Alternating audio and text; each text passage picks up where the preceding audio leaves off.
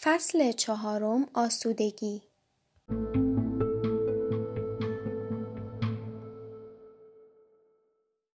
اگر بتوانیم به برخی موقعیت‌ها و حوادث که موجب بزرگترین رنج‌های ما می‌شوند بدون تعصب و پیش‌داوری بنگریم، آنگاه در می‌یابیم که آنچنان هم بزرگ نیستند.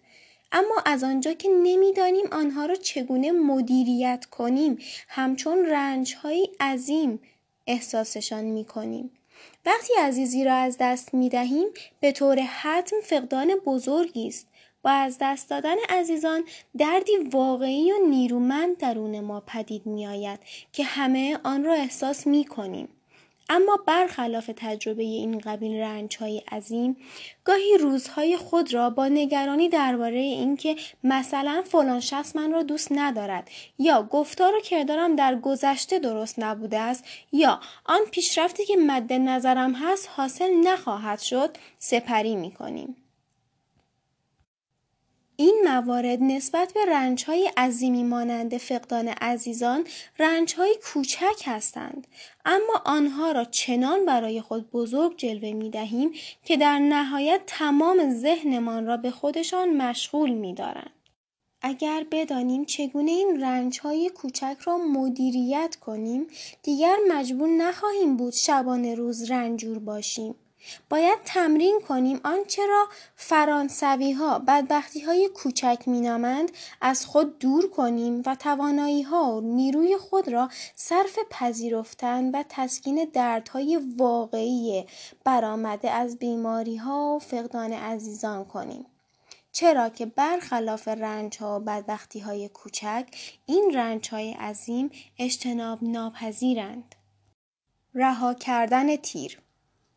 آموزه‌ای بودایی در کتاب سالات و سوتا است که آن را با نام تیر می‌شناسند. مراد از تیر همان تیری است که از کمان رها می‌شود. این آموزه می‌گوید اگر تیری به شما اصابت کند، در آن جایی که به بدن شما اصابت کرده است احساس درد خواهید کرد. حال اگر تیر دومی به سمت شما بیاید و دقیقاً به همان نقطه قبلی برخورد کند، شدت درد شما نه تنها دو برابر می شود که حداقل ده برابر بیشتر می شود. اتفاقات ناخوشایند و ناخواسته نظیر طرد شدن از سوی دیگران، از دست دادن چیزی ارزشمند، رد شدن در امتحانهای مهم و مصدوم شدن در تصادفات که گاهی در زندگی رخ می‌دهند، مانند آن اولین تیر هستند که سبب مقداری درد می‌شوند. اما دومین تیر را خودمان شلیک می‌کنیم که همان واکنش‌ها، داستان پردازی‌ها و اضطراب‌های ما نسبت به اتفاقات ناخوشایند و ناخواسته است که برای ما رخ دادند. تمام این موارد دامنه رنج‌های ما را وسعت می‌بخشند. بیشتر اوقات بزرگترین فاجعه‌ای که عمیقاً خود را در اندیشه آن غرق می‌کنیم اصلاً اتفاق نیفتاده است. به عنوان نمونه ممکن است نگران باشیم که سرطان داریم و چنین فکر کنیم که به زودی خواهیم مرد. ما نمی‌دانیم در آینده چه خواهد شد و ترس برآمده از امور ناشناخته و آینده نامعلوم بر دردهای ما می‌افزاید و آنها را عظیم‌تر می‌کند. از این رو دومین تیر ممکن است گونه ای از قضاوت کردن باشد. چگونه توانستم تا این حد احمقانه رفتار کنم؟ یا گونه ای از ترس. اگر دردهایم تسکین نیابند چه باید بکنم؟ یا گونه ای از خشم. من سزاوار این همه درد نیستم، از بودن در این شرایط متنفرم. با این تفاسیر می توانیم سریعاً یک قلمرو جهنمی از افکار منفی در ذهن خود پدید آوریم که فشار روانی و درد جسمی یک رویداد واقعی را تا ده برابر یا حتی بیشتر افزایش می دهد. پس بخشی از شیوه درست دگرگون کردن رنج ها این است که یاد بگیریم با دوری از ترس، خشم و ناامیدی که مهار احساسات و رفتارمان را از دستمان میگیرند، دردهایمان را وسعت نبخشیم. باید بکوشیم نیرو و توانایی های خود را توسعه بخشیم و از آنها خوب نگهداری کنیم تا از این ذخیره برای مدیریت رنج های عظیم به درستی استفاده کنیم و در همین بین از درگیری با رنج‌ها و بدبختی‌های کوچک دوری کنیم. هنگامی که کار خود را از دست می‌دهید کاملاً طبیعی است که دچار ترس و اضطراب شوید. کاملا درست است که نداشتن شغل در بیشتر موارد موجب رنج می شود. چرا که اگر غذای کافی برای خوردن نداشته باشید و نتوانید داروهای ضروری را تهیه کنید، پیوسته خطری واقعی در کمین شماست. اما از طرفی هم لازم نیست با داستان سرایی و خیال بافی های غیر واقعی در ذهن خود که در آنها شرایط شما بسیار وخیم تر از واقعیت است بر رنج های خود بیفزایید. برخی افراد در این شرایط ممکن است چنین فکر کنند که من در هیچ کاری خوب نیستم، یا هرگز شغل دیگری به دست نمی آورم، یا خانواده‌ام را از خود ناامید کردم. نکته مهم این است که به یاد آورید همه چیز ناپایدار است. در زندگی هر کس در هر لحظه ممکن است رنجی پدید آید و ممکن است در هر آن هم به خودی خود از بین رود. به جای آنکه نیرو و توانایی کارساز خود را در جهت محکومیت خودتان یا مشغول کردن فکر و ذکرتان به آن فاجعه‌های غیر واقعی که تنها در گوشه ذهنتان در انتظار شما هستند هدر دهید، می توانید خود را برای روبرو شدن با رنج‌های واقعی و آنچه واقعاً در حال حاضر در حال رخ دادن است آماده کنید. آری، وجود رنج‌های درونم را می‌پذیرم، اما چیز دیگری هم که پذیرفتم این است که با وجود تمام رنج‌هایم همچنان سرشار از زندگی هستم. نفس را فرو می‌دهم و می‌دانم که زنده‌ام. چشمانت هنوز کار می‌کنند. نفس را فرو می‌دهم و به چشمانم آگاهم. نفس را بیرون می‌دهم و به چشمانم لبخند می‌زنم. داشتن چشمان سالم چیز شگرفی است. چون چشمانتان سالم است، بهشتی از شکل‌ها و رنگ‌ها هم هست که هر لحظه دمادم در دسترستان است. در بین ما هستند کسانی که نابینا شدند. آنها آن شهر فرنگی از شکل‌ها و رنگ‌ها را که بی‌وقفه و بی‌نهایت در تغییر است، از دست داده‌اند. و آنچه بیش از هر چیز دیگری می‌خواهند آن است که آن قوه را باز پس گیرند. شما فقط کافی است چشمانتان را باز کنید تا با آن شهر فرنگ ارتباط بگیرید. بهشتی آنجا پیش رویتان هست. فقط اگر لختی درنگ کنید، درنگ کنید تا بدان التفات نمایید و ارجشناسانه درکش کنید. اگر چشمان سالمی دارید، فقط کافیست بازشان کنید و از آنچه میبینید حس ببرید. شادکامی بیدرنگ امکان پذیر است، حتی اگر همه چیز هم کامل و بی‌نقص نباشد. وقتی به کسی که دوستش دارید نگاه می کنید، اگر وجود او را اضطراب فرا گرفته است، می توانید به او کمک کنید تا از این حالت ناخوشایند رهایی یابد. عزیزم، آیا غروب زیبای خورشید را می بینی؟ آیا می بینی که بهار دارد از راه می رسد؟ آری، مراد من از ذهن آگاهی همین است. کارکرد ذهن آگاهی این است که ما را از آنچه اکنون دارد رخ می دهد آگاه کند. با ذهن آگاهی در میابیم که همواره شرایط شادکامی نه تنها درون ما که در اطراف ما نیز وجود دارد. عقده‌ها و حس خودی جدا و مجزا. اکثر دومین تیرهایی که به سمت خودمان پرتاب میکنیم از کمان افکار و عقایدمان رها میشوند. یکی از مشکلات اساسی که سبب رنج کشیدن ما می شود این است که ما خودمان را جدا از دیگران می دانیم. همین عقیده است که موجب عقده حقارت، خود کم بینی، عقده برتری، خود بزرگ بینی و عقده برابری، خود برابر بینی می شود. تا زمانی که این عقیده را داشته باشیم تلاش می کنیم تا خویشتن را با گریز از هر گونه تهدید و ناراحتی حفاظت کنیم. اگر دچار کمی ترس، خشم و تنهایی شویم، از آنجا که این حالات روانی را نمیپسندیم، میکوشیم وانمود کنیم این رنج‌ها وجود ندارند. میگوییم چیزی نیست و آشفته و پریشان میکوشیم تمام این احساسات ناخوشایند را به زیر قالی وانمودها و نقاب‌هایمان جارو کنیم. وقتی واکنش ما به احساسات ناخوشایند اینگونه باشد که وضعیت خود را با دیگران مقایسه کنیم، دردهای غیر ضروری پدید می آیند. این واکنش ما توهم جدا بافتگی انسانها را قوت می بخشد. هنگامی که به خودمان میگوییم من از او بهتر هستم و به آنچه میگوید اهمیت نمیدهم، این همان عقده برتری یا خودبزرگبینی است. ممکن است برای ایمن کردن خود از ناامیدی چنین بیاندیشیم: هرگز به خوبی او نیستم و تلاش هم کارساز نخواهد بود. این همان عقده حقارت یا خودکمبینی است. بیشتر افراد چنین میپندارند که بهترین روش برای رسیدگی به این دو عقده و برطرف کردن آنها این است که بر این عقیده استوار بمانند: من همانند و برابر با آنها هستم. اما این نیز عقده‌ای است که از مقایسه خود با دیگران در ذهن پدید می آید. استفاده از مفهوم برابری تا زمانی که به فرصت‌ها و راه‌های دستیابی به منابع مربوط می شود کارکرد مفیدی دارد. به عبارتی دیگر، تا زمانی که سبب برخوردی محترمانه با احساسات، خواسته و نیازهای همگان شود. به این معنا که در نظر ما همگان با وجود تمام تفاوت‌ها در ساحت عقاید، احساسات و خواسته‌ها در برخوردی محترمانه برابر باشند.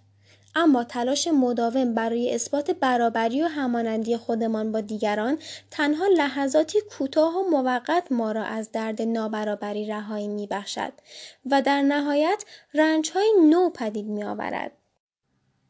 زیرا این عقده از آنجا که بر پایه مقایسه های انسان هاست، عقیده نادرست برخی افراد مبنی بر جدایی انسان ها را تداوم می بخشد.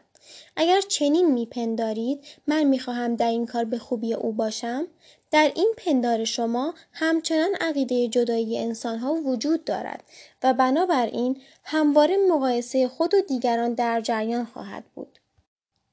تا زمانی که به مقایسه خود با دیگران ادامه دهید، از ترس ناشی از کم آوردن رنج خواهید کشید و حتی بدتر از این، خود را در دام یک عقیده نادرست می‌اندازید که انزوا و بیگانگی دردناکی را به همراه دارد.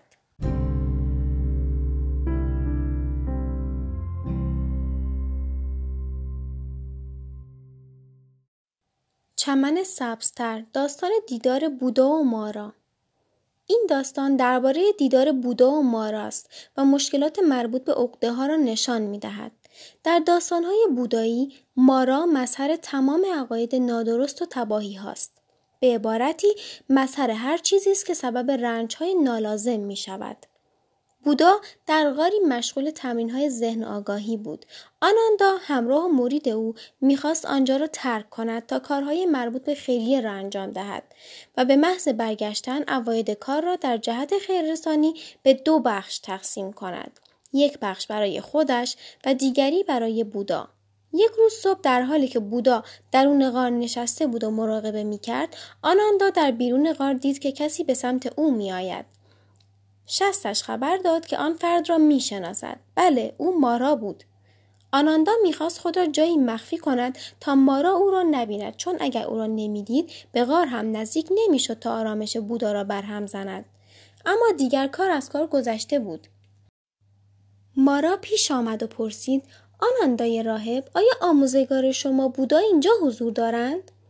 آناندا لحظه‌ای وسوسه شد تا به دروغ بگوید خیر، بودا در اینجا حضور ندارند. ایشان اینجا را برای حضور در جلسه، سخنرانی و یا هر کار دیگری ترک کردند.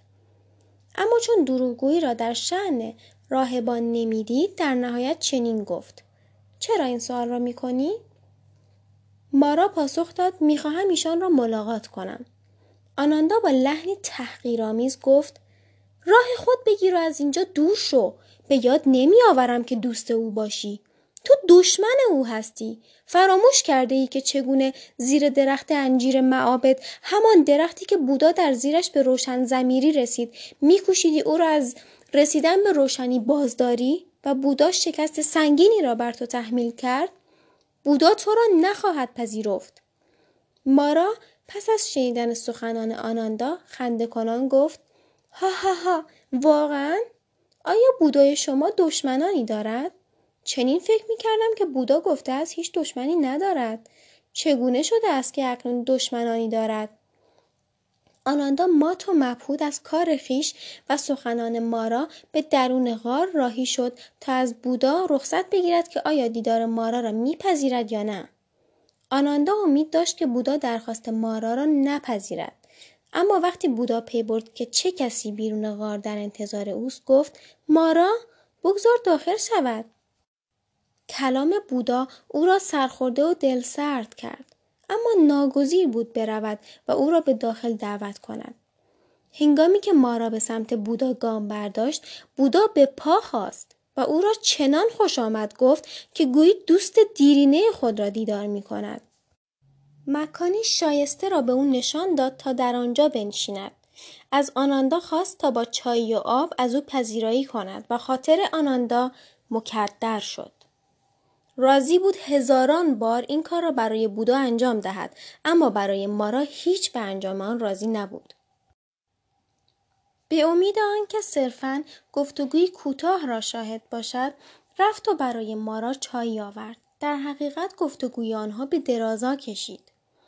بودا و مارا چنان سخن می‌گفتند که گویی بهترین دوستان یکدیگرند. بودا گفت: مارا، روزگار چگونه بر تو می‌گذرد؟ حالت چطور است؟ مارا گفت: آنچنان که باید خوب نیستم. بودا پرسید: چه بر تو گذشته است؟ مارا در پاسخ گفت: پیروانم دیگر بیش از این به سخنانم گوش فرا نمی‌دهند. عادت داشتند هر آنچه میگویم پیروی کنند، اما امروزه میل به نافرمانی دارند. تمام ژنرال ها، سربازان و پیروانم میخواهند تمرین های ذهن آگاهی را انجام دهند. خواستار مراقبه راه رفتن و غذا خوردن در سکوت هستند. میخواهند زمین و طبیعت را پاسدار باشند. نمیدانم چه کسی آنها را تحریک میکند. بودای عزیز، دیگر از مارا بودن خسته شدم. میخواهم کس دیگری باشم. مپندار که مارا بودن تنها در مهمانی ها، سرگرمی ها و بازی های لجام گسیخته است. بودا خنده ای سر داد و گفت: آیا فکر میکنی بودا بودن آسان است؟ آیا میدانی مردم چیزی میگویند که من هرگز نگفتم و آن را به من نسبت میدهند؟ کارهایی را میکنند که من نه انجام دادم و نه کسی را به آنها ترغیب کردم، اما میگویند که من در این راه ترغیبشان کردم. من به شهرت والا، مقام رفیع شاهانه و لذت‌های جسمی بی‌پایان که همگی در اختیارم بودند پشت کردم. تخت پادشاهی، همسر و فرزند زیبایم، خانواده بزرگی که میتوانستم داشته باشم و ثروت فراوانم را برای تحقق آزادی راستین رها کردم. اما خوب بنگر، مردم به معبد میآیند تا در کنار من دعا و نیایش کنند تا همه آن چیزهایی را که من سرزنش میکنم به دست آورند. آنها آرامش و لذت نمیخواهند، بلکه تنها خواهان پول و قدرت بسیار یا توفیق فرزندانشان در کسب درجات بالا در امتحانات هستند. آنها خانه‌های عظیم بنا میکنند و میگویند از برای بوداست، اما در واقع مکانهایی هستند که مردم بیایند تا پولها، غذاها، موزها و برنجهای خودشان را به عنوان کار خیر به آنها بدهند. در نتیجه آنها پول بیشتری داشته تا برای خودشان خرج کنند. مجسمه مرا میسازند و تمام پولهای خود را به آن میچسبانند. در برپایی جشن تولد من، مجسمه مرا بالای ماشین میگذارند و با بی‌ملاحظگی تمام در سطح شهر میرانند، در حالی که پیکر من روی سقف ماشین مدام لنبر میخورد و همه اینها در حالی است که من خودم اصلا نخواستم که سوار ماشینی شوم. آیا هنوز هم فکر میکنی بودا بودن کاری سهل است؟ آیا میخواهی که جایگاه خود را با یکدیگر عوض کنیم؟ آناندا از ترس اینکه مارا این پیشنهاد را بپذیرد خشکش زده بود، اما از بخت خوش او مارا پیشنهاد را نپذیرفت. سپس بودا گفت: تو به راه خود می روی، اما بکوش تا به بهترین نحو این کار را بکنی. من نیز به راه خود می روم. در هیچ زمانی پیمودن هیچ راهی آسان نبوده است.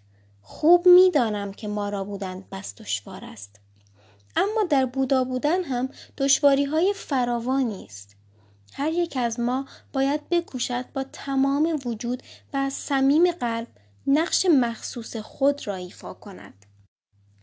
زندگی هر کس دشواری‌ها و رنج‌های عظیم خودش را دارد.